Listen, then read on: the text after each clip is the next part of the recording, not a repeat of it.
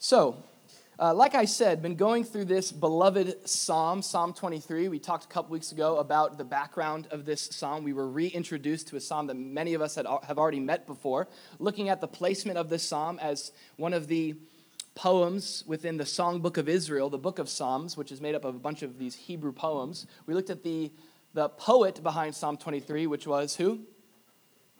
David. David. King David uh, the shepherd king of Israel, who himself was also a shepherd, writing this psalm about God being his shepherd from personal experience. He's had that role before. And we've been walking now kind of verse by verse through it. Last week, we looked at the first verse of this psalm that is the most important verse of this psalm because it's the foundation, not just for the rest of this psalm, but for a life that wants to experience all of the promises in this psalm. I don't know about you, but I would love in my life to experience the things here that we're reading. Anyone else? I, I'd love for, for Psalm 23 to be more than just something that's, you know, um, recited and memorized. Um, I think it was Charles Spurgeon who said that Psalm 23 is written more on tombstones than it is engraved on lives, sadly.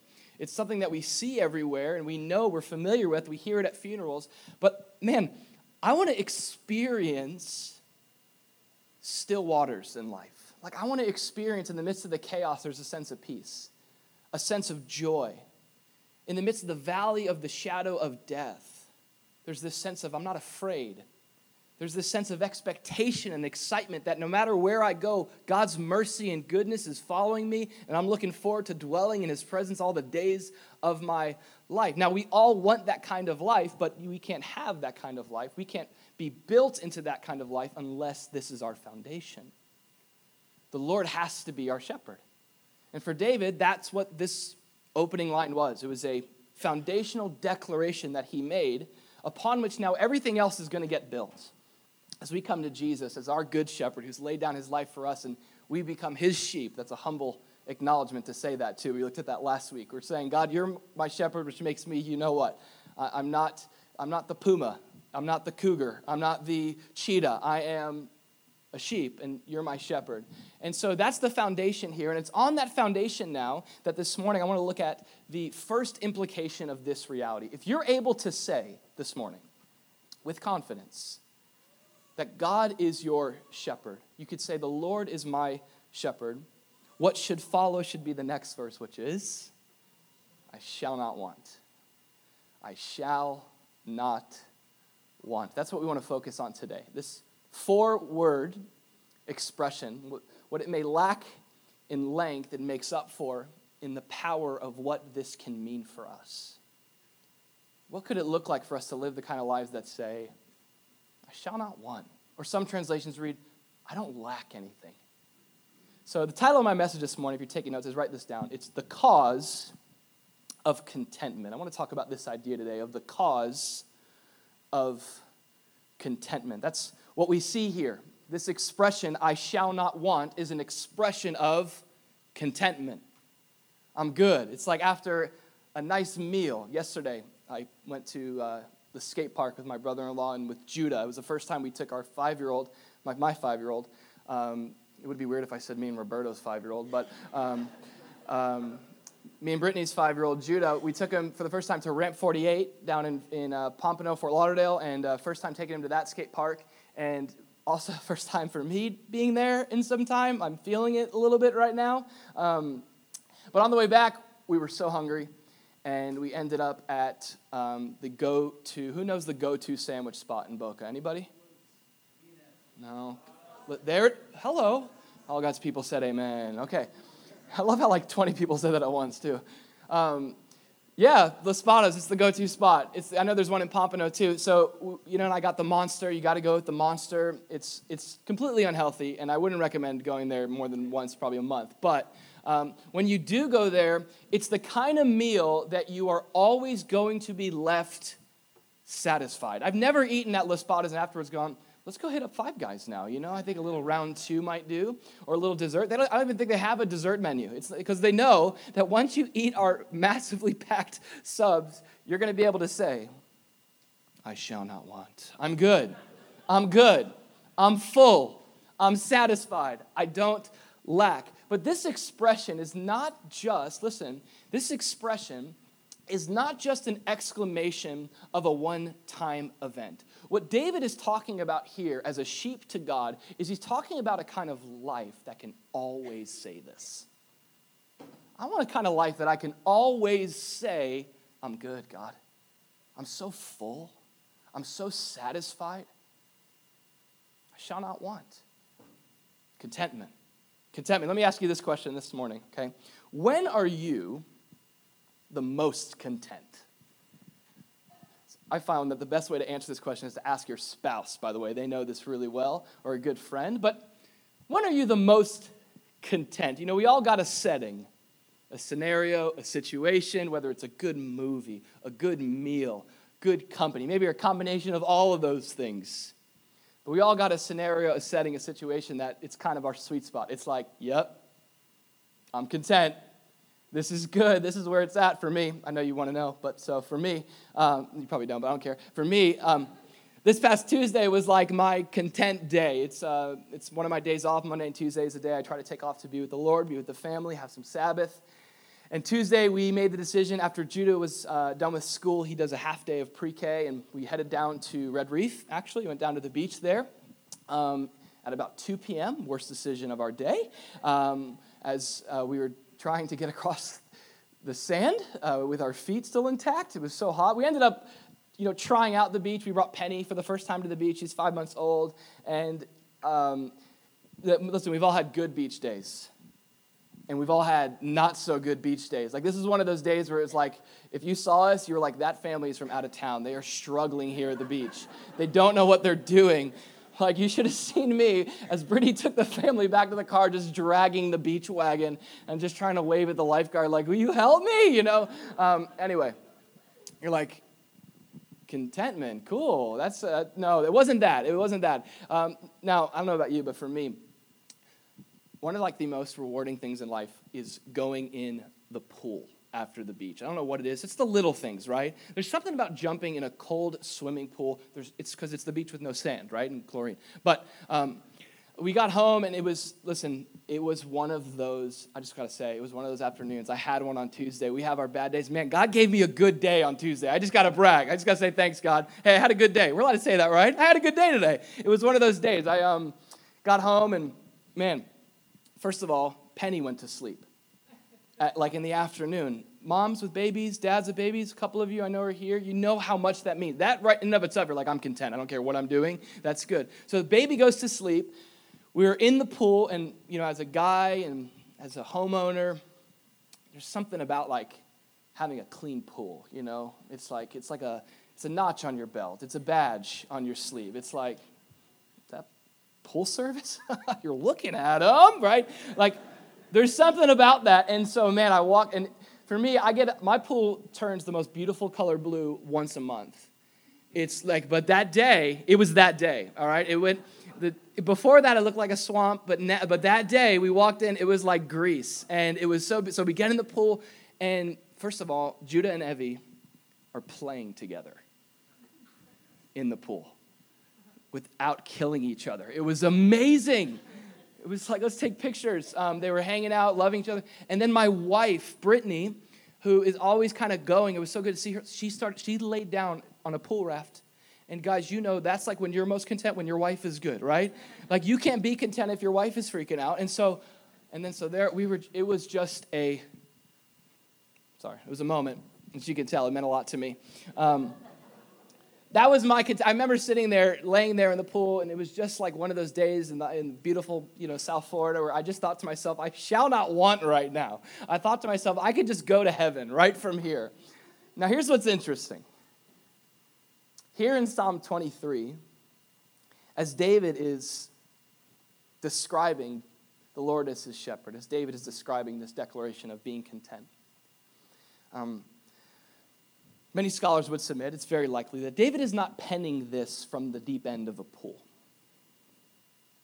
He is most likely writing this from the perspective, at least, of the dark depths of a cave. Um, actually, verse 4 tells us it's from the perspective of the valley of the shadow of death.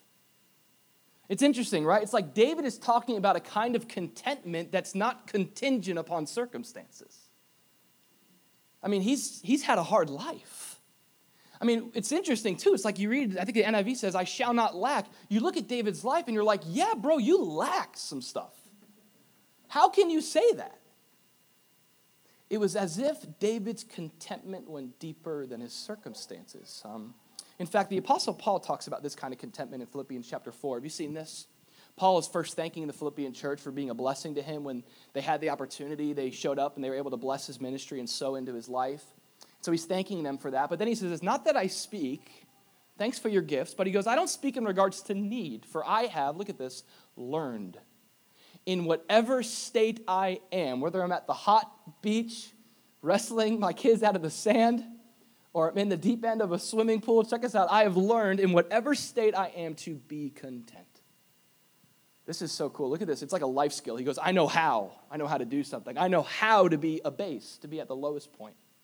And I know how to abound, to be at the highest point, good days and bad days. Everywhere and in all things, anywhere I go, in whatever I'm going through, I have learned both to be full and to be hungry, both to abound and to suffer need. And here's everyone's favorite verse that they never read the context of I can do all things through Christ who gives me strength.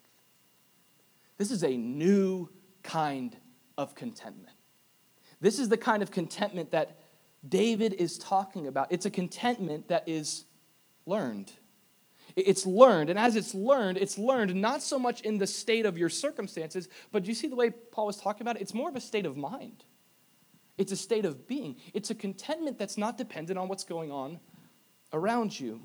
We talked about the title of this message, which was The Cause of Contentment. What is the cause for a guy like David, who's gone through a lot of stuff, who's lacked a lot in his life? What could cause someone like that? What could cause someone like you and me to be able to say, I shall not want? The answer is the first verse. It's the first half there. The Lord is my shepherd. See, that's the cause here. Remember, David is speaking from the perspective of a shepherd. David knows what it's like to have content sheep. And he also knows what it's like to see discontent sheep. As a shepherd, David knew that the shepherd's attention equates to the sheep's contentment. That's how it works in shepherding. The shepherd's attention and care and focus, who your shepherd is, will always determine the condition of your contentment. In fact, I told you we've been reading through this book, and I've been, well, I, I say we because I'm preaching from it. Um, you, you, don't even have to read it, and you'll have read through it by the end of the series, I promise you. Um, but uh, here in, uh, it's called A Shepherd Looks at Psalm 23.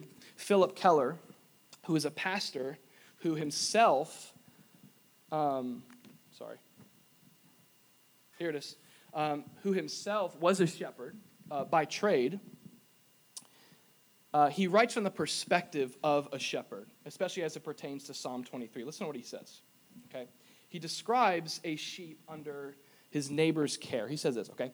He says, when all is, now that was just, I'm sorry for those words that weren't making sentences. I was trying to find the page, okay? We, we should be back to human function right now, okay? Here we go. All right, verse 28 says, or chapter 28 says, when all is said and done, the welfare of any flock is entirely dependent upon the manager afforded to them by their owner. He said, The tenant sheepman on the farm next to my first ranch was the most indifferent manager I had ever met. He was not concerned about the condition of his sheep. His land was neglected. He gave little or no time to his flock, letting them pretty well forage for themselves as best as they could, both summer and winter. They fell prey to dogs, cougars, rustlers. Every year, these poor creatures were forced to gnaw away at the bare brown fields and impoverished pastures. Every winter, there is a shortage of nourishing hay and wholesome grain to feed the hungry. How do you say this word? E W E S. Ooze. I think of that song, Ooze. Okay. Um, just kidding. I don't do that. I'm a pastor. Shelter. Look at it. It says a shelter to safeguard and protect the suffering, the suffering sheep from storms and blizzards was scanty and inadequate. It's a cool word. It says they had only polluted, notice this, only polluted, muddy water to drink. There had been a lack of salt and other trace minerals needed to offset their sickly pastures. In their thin, weak, and diseased condition, these poor sheep were a pathetic sight. He kind of goes right for the jugular there. In my mind's eye, listen to this, I can still see them standing at the fence, huddled sadly in little knots, staring wistfully through the wires at the rich pastures on the other side. To all their distress, the heartless, selfish owner seemed utterly callous and indifferent. He simply did not care. What if his sheep did want green grass, fresh water, shade, safety, or shelter from the storm? What if they did want relief from wounds and bruises and disease and parasites? He ignored their needs. He couldn't care less. Why should he? They were just sheep fit only for a slaughterhouse. A sheep's contentment fully contingent on the result. It's the result of their shepherd's care. I wonder how many of us can sometimes feel like these sheep, though. Maybe you're like, I feel like in life I'm looking through a fence at greener grass, wondering, God, where are you and do you care about me? Can you turn to John chapter 10 with me? John chapter 10. Uh, we said that we we're going to be in this chapter kind of along the way as we've been going through Psalm 23. This is where we see Jesus as the, the good shepherd revealed here in Psalm 23. But there's one thing that Jesus wants to make sure about himself here in John 10, okay? Um, he wants us to know that he's a good shepherd, okay? Now, we, we look to at Psalm 23 1, the Lord is my shepherd. It speaks of Yahweh. Yahweh comes from this idea of God, his self proclaimed name, which is I am who I am. I am that I will be. That's who God reveals himself to Moses. If you want to know what God's name is, you can join our next book club because we read about it actually this summer in a book called God Has a Name. But th- that's how God reveals himself. Um, we speak of it in the, in the second person, which is Yahweh. He is who he is. And Jesus, when he comes on the scene, he takes that statement of who God is and he further unveils God's character revealed in himself. And so you have in the book of John the seven I am statements, right? Have you seen these? I am the way, the truth, and the life. I am the door. I'm the bread of life. The I am, the I am in, in flesh. That's who Jesus was. And then here we see the God of Psalm 23 revealed in Jesus. The Lord, who is David's shepherd, right here in John 10. Notice what Jesus says in verse 11 I am John 10 11. I am the good shepherd. The good shepherd gives his life for the sheep. But a hireling, he who is not the shepherd, one who does not own the sheep, look at this, sees the wolf coming and leaves the sheep and flees, and the wolf catches the sheep and scatters them. The hireling flees, I love this, because he is a hireling. Why does the hireling flee? Because he's a hireling. What makes him a hireling? What's the characteristic? He does not care about the sheep. But Jesus says, contrasting to the hireling, I am the good shepherd. And I know my sheep, and I am known by my own. As the Father knows me, even so I know the Father, and I lay down my life for the sheep. And there's other sheep which are not of this fold. One day they'll be in a church called Soulless. And them also I must bring him, and they're going to hear my voice, and they're going to be one flock and one shepherd of who? The good shepherd with this primary characteristic as he's contrasting, well, a shepherd and a hireling. See, a hireling was just a hired servant, kind of like a babysitter for sheep, a sheep sitter. Throw you a few bucks, you could take care of the sheep, watch after them. But here's what happens I'm not to die for your kids, okay? And so when the wolf comes, the hireling, well, there's no ownership. There's no personal possession or passion of these sheep. So when the wolf comes, the hireling flees. Because the hireling is not there to give his life for the sheep. The hireling is not there to, to serve the sheep. But Jesus says, I'm the good shepherd. I take ownership over those that are my own. And I will lay down my life to care for them. That's Jesus. That's who leads us to say the same thing as David that the Lord is my shepherd, I shall not want. You see, Jesus is the good shepherd who cares for his sheep. And so last week we talked about this question of whether or not you're his, right? Do you belong to him? And are you sure? And now that we can solidify that, knowing that we get that standing through Jesus himself, calling us out of our sin into a relationship with him, turning from our sin, trusting in the cross to save us from that sin, we come to Jesus. And as we come to Jesus, we're coming to a good shepherd who sees us as his prized possession. Who, who, who takes upon himself the responsibility to care for your and my lives. And it's that understanding that leads us to contentment. So we asked earlier this question about um, our shepherd's care. But now let's look at our lives and let's ask this. If Jesus is the good shepherd that lays down his life for the sheep, if I belong to him and he cares for me, does my life testify of his care? Just look at your life for a second and ask yourself. If people were to look at my life, at kind of the full body of how I'm living, how I'm speaking, how I'm thinking, does it reflect a sheep who's under Jesus' care? Is there contentment through his care? There's a few ways to evaluate this. Um, you can look at the people closest to you, of course, you can ask them. But I think there's some key components of this. So write a few of these things down. I think the big question we want to ask here is how has Jesus and how does Jesus care for us? If we want to be able to answer this, we should ask that. How does Jesus care for us as his sheep? and lead us to be content. Write this first one down. The first way that Jesus cares for us is he satisfies our hearts. Let's start here. The reason why we, as those that belong to Christ, can say, The Lord is my shepherd and I shall not want, is because I don't just have a God who gives me the things that I need, but he's given me what I've ultimately needed all along, which is himself. He satisfies our hearts. Um, this comes from the foundational idea that, well, every human heart, every human being, is longing for satisfaction. Every last one of us is looking to be filled, looking to be satisfied. And not just in a temporary way, not just with, with gratification. We're not, we're not just looking to be gratified, we're looking to be satisfied.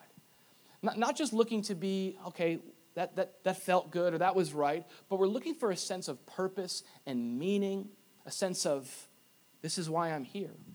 Uh, the Bible says in Ecclesiastes 3:11 that God has put eternity in every heart. There's, there's this eternal void that we're all looking to be filled. And the position of, of the gospel and, and our understanding of life is that that's not always has, how it was, right? When God created this world, there wasn't this longing for more. When God created Adam and Eve and set things in order and set things right, there wasn't like this, man, why am I here? There wasn't like this, man, my wife is so disappointing me because I have some needs and I'm, I'm just struggling and she's, she's not being who I need her to be. And no, there was this harmony of relationship with God, this sense of fullness that we've turned away from. That's most of what sin is, really. Sin is looking to other things to give us what we're ultimately looking for. In fact, there's this interaction that Jesus has with this woman in John chapter 4. Have you read about this? The woman at the well? Jesus shows up to the Samaritan woman who surprises her just by talking to her because he's a Jewish man. She's a Samaritan woman. Jesus constantly breaking down those cultural barriers that we like to set up. And as he's speaking to her, she's going, How? You're talking to me? And, and here's what Jesus said. He asked her for a drink uh, as she's at this well. Can you get me a drink? She goes, Not only are you asking me to get you a drink, but you're speaking to me. And Jesus says to her, Well, here's the deal. If you knew who I was, if you understood who I was, you would be asking me for a drink, right?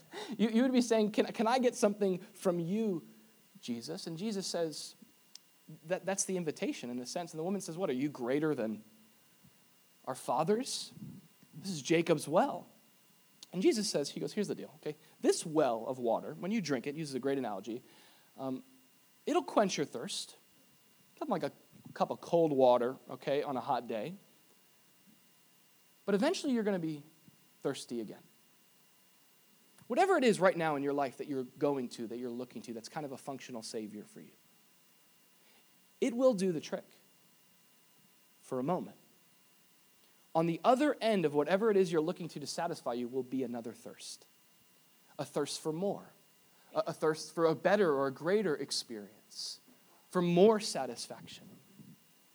But Jesus says, But he who drinks of the water that I give him, he calls it living water will experience this fountain in his life that springs up into eternal life. It's this joy, it's this fulfillment from here and on to eternity.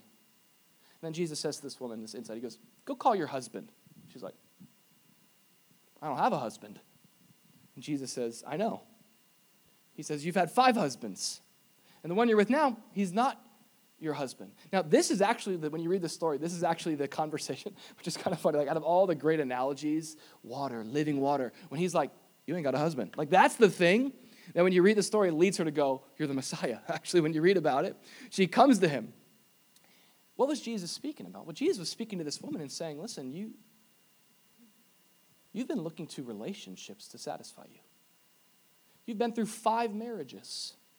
And each marriage has failed because you are putting a weight on that person that they're not meant to bear. You are looking for them to give you what only God can. That will crush a relationship. Some of our marriages are struggling because of that very reason. Because we look at our spouses as functional saviors. You, got to give me my joy. You got to give me my peace. So your behavior or your respect or whatever it is, that's the thing that actually gives me a sense of meaning and purpose, but that's a glass of water that will make you thirsty again one day. So here's what God does. This is what's amazing about God. God gives us all what we ultimately need to be satisfied. And listen, it's none other than Himself. It's Him. That, that's what we're ultimately longing for. That's what Jesus shared with this woman. Um, it's Psalm 73. I love this scripture. It says this Whom have I in heaven but you? and there is none upon earth that I desire besides you. My flesh and my heart may fail, but God is the strength of my heart and my portion forever. Whom have I in heaven but you? And there's nothing on earth greater than you. This is a great place to, this is a content life. When you're able to say this, that God, to have you is to have everything. God, I can have nothing, but to have you, I have everything. On the other hand, I can have everything, but to not have you, I have nothing. But to have you, I have what I'm ultimately looking for. I have this deep sense of satisfaction. Now, I want you to know today that this is who God is, and this is what He wants to do in your life. Psalm 145, verse 16 says this. I love this scripture. It says, The eyes of all look expectantly to you. I love that. You, you, you. Open your hand, check this out, and satisfy the desire of every living thing. God is awesome. Some of you don't understand the God of the Bible to be like this. Some of you see God not with an open, generous, outstretched hand, but you see him more with like a closed fist, kind of pounding on the table as a judge, waiting for you to get your life together. Or, or maybe you see him as kind of like somebody that has stuff for you, but he's like, only if you behave. I do that with my kids all the time, I'm not gonna lie, okay? Yeah, you can have, right? It's kind of like behavior based blessing. Here's God the God who made you for himself opens up his hand to you. And his desire is to satisfy your desire. His desire is to stretch out in relationship with you, so much so that this God stretched out his hand on a cross that was the extent that he went to get, to get into your life, to reveal himself to you, to satisfy the desire of every living thing. And so, this is why God is so good. God, God is so good that he'll even let us go through all the options of what this world has to offer. Right now, you're like in life, you're like, man, I've just been hitting my head. I, it's like, no matter where I go, I, it's like, God, where are you? Where are you? And God says, I'm right here. He'll allow us to sometimes go from option to option to option to realize there's nothing that can do for me what only God can. So I'm going to come to His open hand. I'm going to say, Lord, I'm done looking to other things to give me what only you can and I experience His satisfaction. Now, as we go back to this verse, did you notice what it said? I love this. When you experience that sense of God, He's the treasure, right? It's been said, you know, we don't go to God to get heaven, we go to heaven to get God. He's the treasure. So when we see that, when we understand that it's, it's to have a relationship with God, that's the ultimate prize. It says this what happens is, not only is God the source of your satisfaction, but He also becomes the source of your strength in life. He becomes the strength of your heart and your portion forever. And this brings us back, doesn't this, to the first verse we read in Philippians? As we go back to this idea of contentment, right? Man, probably the top go to what's your favorite verse okay? Because we know, like most of us, we know John 3.16 is kind of used too much. So we're like, oh, I can do all things through Christ who strengthens me. Come on, todo lo puedo en Cristo que me fortalece. All right? I learned that for a missions trip. Um, I can do all things through Christ who strengthens. Uh, Steph Curry, doesn't he have, this is like his thing, right? Okay, so this is like a, we look at that verse, I can do all things, and it's like a winning verse, right? It's like a beat LeBron verse. I can do all things through Christ. And that's how we look at that. We're like, man, I got a test coming up. I can do all things through Christ who strengthens me. I'm about to, I'm about to go skateboarding at a skate park at 30 years old, and I shouldn't. I can do all things through Christ who strengthens me. Okay. Um, thanks, Liz. That was my sister that just laughed. I know her laugh. Um, the context here about Philippians 4:13. This is not a winning verse. Do we know this? This is a verse that says this. Because I have tasted and seen that the Lord is good, and I know there's nothing else that can give me what only He can, it doesn't matter what I have in life. My lot in life does not determine my strength. It's not how much I have or how little I have. It's not whether or not I'm suffering or in a good place. My strength is not derived from my circumstance.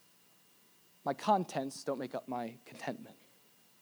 I can do all things through Christ who gives me strength. Christ is the source of my strength. That's another great way to ask that question about what are you looking to to satisfy you. You could also ask in your life, what is the source of your strength? Like, what's the thing in your life that if God were to say, hey, I want, I want to take this out of your life, your strength would just kind of be lost along with that thing? It's very possible that that is the thing that you're actually worshiping, the source of our strength. God also, I love this, He not only satisfies our hearts, write this also down, God also supplies our needs as our good shepherd. This is how He cares for us. This is how He makes us content. He satisfies our hearts. There's a contentment there. It doesn't matter what I'm going through, I'm satisfied through my shepherd. But He also is a good shepherd who cares for His sheep and supplies our needs. In that same passage there in Philippians 4, Paul goes on to say that my God shall supply all of your needs according to His riches by Christ Jesus. This is who God is also revealed to be in the Bible. He's a God that supplies, He satisfies, but He's also a God who cares for His creation. I mean, just in a basic sense. God created this world as a provisionary God. He's Jehovah Jireh, the God who provides. He's good. So, so He gives us oxygen, He gives us friendships. He, he's a God of blessing. He didn't have to, but He does. This is who He is. It says that in 1 Timothy, actually, chapter 6, that God gives life to all men. The end of the day, every the reason why all breath let all breath praise the Lord is because all breath is there because God has given it, right? So God is gracious. He's a giver. He gives good gifts. He supplies all of our needs. Um, Paul takes this a step further for a believer. Okay, so if you're a Christian, here's what he says in Romans 8. He says, God did not spare his own son but he gave him up for us all, how will he not also, along with him, graciously give us all things? So here's how Paul takes this idea about God being a shepherd who cares for us. Not only does God take care of your material needs, he's, he's good. He gives you oxygen to breathe, okay? He, he, gives you, he gives you eyesight to see. He gives you a mind to work with at work. But God has provided for our greatest need. What we most deeply needed was a Savior. We need God Himself, who would come and die on the cross for our sins this is hard for us, right? Because a lot of us, what we think we need is we need to keep some rules, right? We need God to give us that. God, give me some, give me some rules to keep. Give me some things to do so that you can love me. And God, instead of giving us a law, the Bible says that grace and truth came through Jesus Christ. God came near to us, and He gave us His Son. God provide. God has already. Prov- listen to this. In your life, there is not going to be a greater need that you will face than the need for your sins to be forgiven. God has already provided for that. At some point, you look back and you go, God, if you've been faithful in the past, who am I to doubt you in the future? You've provided for my forgiveness. How much more are you going to give me everything else I need? This is who you are. You're a God who cares. You're a shepherd that cares for his sheep. You're not a neglecting hireling that flees, but you're near. And so Jesus talks about this idea. Turn to Matthew 6. Turn with me. Matthew 6. You still with me? That's depressing. Matthew 6. Matthew 6. Matthew 6. Turn there. Matthew 6, Jesus talks about this big idea when he talks about how God is a shepherd who supplies our needs. In Luke's version, he says that we shouldn't fear. He calls us the little flock that shouldn't fear. Matthew 6, look at verse 25. In light of God being a shepherd who provides for us, he says, Therefore, I, I say to you, Matthew 6, 25, Jesus speaking, do not worry about your life what you will eat or what you will drink, nor about your body, what you will put on. Is not life more than food and the body more than clothing? In another passage, Jesus says, uh, Your life does not consist of the things that you possess. I love that. You are more than your bank account or the lack in your bank account. You are more than life is more than food and clothing. It's more than material things. But notice yet still verse 26, look at the birds of the air. For they neither sow nor reap nor gather into barns. They don't they don't do hard work. Yet God your heavenly Father feeds them. Are you not of more value than they? Does he not care about you? Which of you by worrying can add 1 cubit to his stature? That's like a verse for a middle schooler, I think, okay? But verse 28. So why do you worry about your clothing? Look at this. Consider the lilies of the field, how they grow. They neither toil nor spin. Yet I say to you that even Solomon in all his glory was not arrayed like one of these. Now, if God, look at this, so clothes the grass of the field, which today is and tomorrow is thrown into the oven, will he not much more clothe you, O you of little faith? Therefore, do not worry, saying, What shall we eat? And what shall we drink? Or what shall we wear? For all these things the Gentiles seek, for all these things that the Gentiles, excuse me, for your heavenly Father knows, this is huge, your heavenly Father knows, he knows, he knows that you need all these things. He knows. But seek first the kingdom of God and his righteousness, and all these things shall be added to you. Therefore, do not worry about tomorrow, because tomorrow you got things to worry about. Wait, wait till tomorrow to worry about it. He says, for tomorrow, for tomorrow will worry about its own things. It's got its own issues. Don't waste your worry on tomorrow. Sufficient for today is its own trouble. Where are you at today? Don't, don't, don't be so stressed out about what's coming tomorrow, two days, three weeks from now. He says, be here in the moment. And in the moment, whatever your needs are, right now, whatever it is, we all have needs. I know right now, every last one of us can raise our hand and say, This is something I'm praying for God to do in my life. Praying for Him to provide, praying for Him to heal, praying for him to, to save. Jesus says, Don't worry. Don't worry about it. Don't, don't have anxiety over it. Anxiety, you got to understand this, that's the antithesis of contentment. Anxiety and contentment can't coexist within the same heart. They can't. You can't be content with some anxiety. I'm worrying, but I got a little contentment crammed in there somewhere. It's one or the other. You put off one to put on the other. You put off this worry and anxiety, and you put on this sense of contentment because your Father cares about you. That's what you look to. And just like He cares for the birds and the flowers, you're more valuable to Him than they are. And the, the, the clincher here is this awesome promise Jesus makes that He knows the things that we need. The Father knows what we need. And what's cool about that is, first and foremost, it assures us that God is aware of what we're going through. Like, guys, God knows what you need. He knew of your need before you did. He knows, he's acquainted with your needs. He's aware of your needs. So, this should make you encouraged to know that God's there. He's aware. He's present. Not only that, but here's what's also good about this God knows what we need. Sometimes we think we know what we need, right? So we go to God with what we know we need. Hey, God, I wasn't sure if you're aware of this, but I need these things. He's like, okay, fill me in. What's the, one, what's the 411? God, I need a house. I need a house. God, I need a new car. My car's three years old now, and it's just time to update. God, new iPhones are out. New iPhones are out. Those things are nice, they're colorful. And God says, I know what you need. You know, that, that's, that's the job of a shepherd. It's, you are not responsible to worry about your needs. That's not your job. That's not my job. Imagine if your kids did that to you, right? Imagine if Judah this week was like, Dad, I'm really scared. I'm like, what's wrong, bud? He's like, I don't know where I'm going to sleep tonight. right? What am I, what am I going to eat? I'd be like, I can take care of that for you, bud. I was, you know, I've thought of that, you know, because I, I care about you. I take ownership of you. Same is true with God. He knows what we need. It was never our responsibility. So what do we do? We don't worry. That's the negative. Don't worry.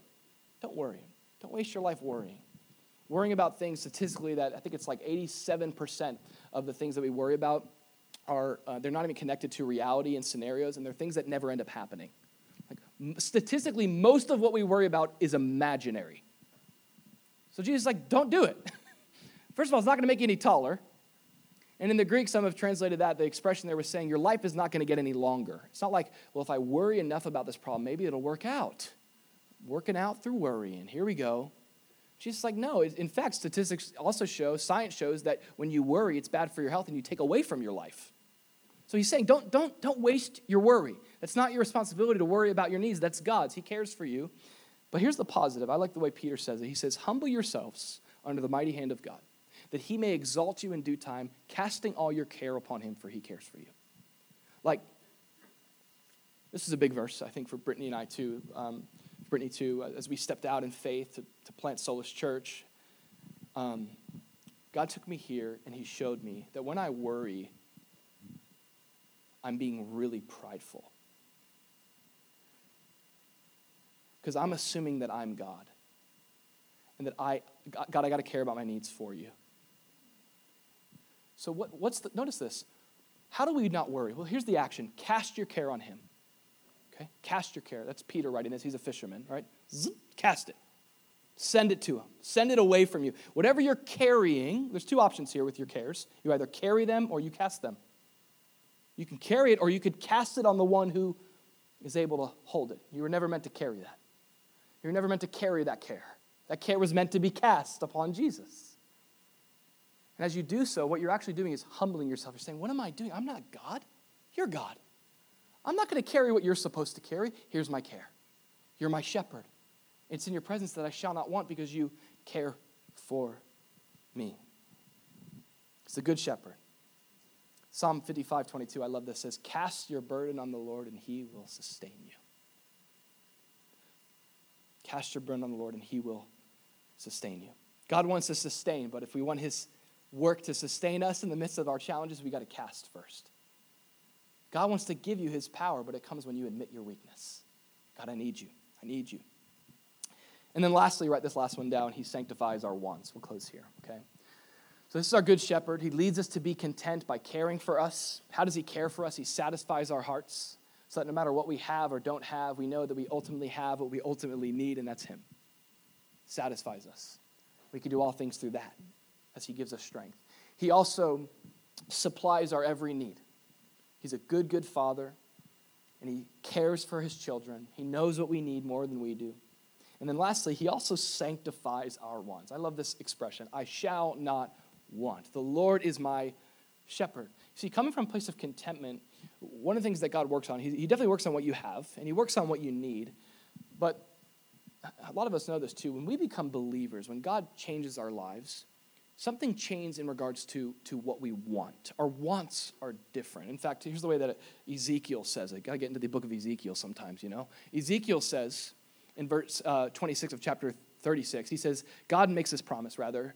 I will give you a new heart and put a new spirit within you. I will take your heart of stone of your flesh and I will give you a heart of flesh. So, this, this is what true transformation, when God impacts your life, it's not that you become this person that all of a sudden obeys all the rules. No, you are still your broken, messed up self. Come on, welcome to the club. That's us.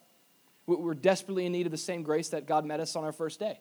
On the last day, I'm still in need of God's grace and love and forgiveness. Here's becoming a here's the work I want to say rather that God does in our lives. He takes our stony, hard, stubborn hearts that want to reject him in his glory and he transforms our hearts to be soft. And listen, with a new heart also comes new desires. You start to want the things you used to want, it's like you don't want it as much anymore. You don't need it either because you learn to know the difference between your wants and your needs. You go, I used to want, I used to have to have this, but now I'm content. This is weird. I don't want what I used to want. And now it's like I want new things. Now I have new hungers and new desires. And it used to be in my job, I wanted to be the one in control who made everybody get it done. Now, as I study Jesus, it's like I want to serve people.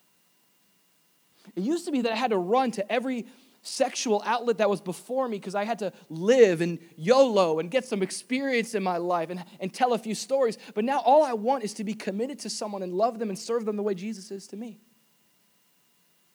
He changes our hearts, He sanctifies our hearts. The word sanctify, that's a classic church word, okay? Get some sanctification up in here, okay? Sanctification is this idea of God making us holy. God redeeming us and rewiring us and re- reworking us, taking us back to his initial intention as we've become unholy, we've become broken. But he sanctifies us by giving us a new heart to want new things. And not just, listen, he doesn't just he doesn't just give us a new heart to want new things. It's not just about what you want. Sometimes the sanctification that God does in our hearts is he teaches us how to want new things. Big difference there. Sometimes, listen, you can want the right thing the wrong way at the wrong time. So, how is he sanctifying in your heart to say, I shall not want? The Lord is my shepherd. Contentment, contentment. Um, the heart and the hope is that we can all not just study a verse like this, the Lord is my shepherd, but that we could say, like David, God, because you're my shepherd, that's also to say, I'm good. You've satisfied my deepest needs. You're faithful to provide for my every need. And you, you change my heart, God, to trust that you know what I need more than what I want. Amen?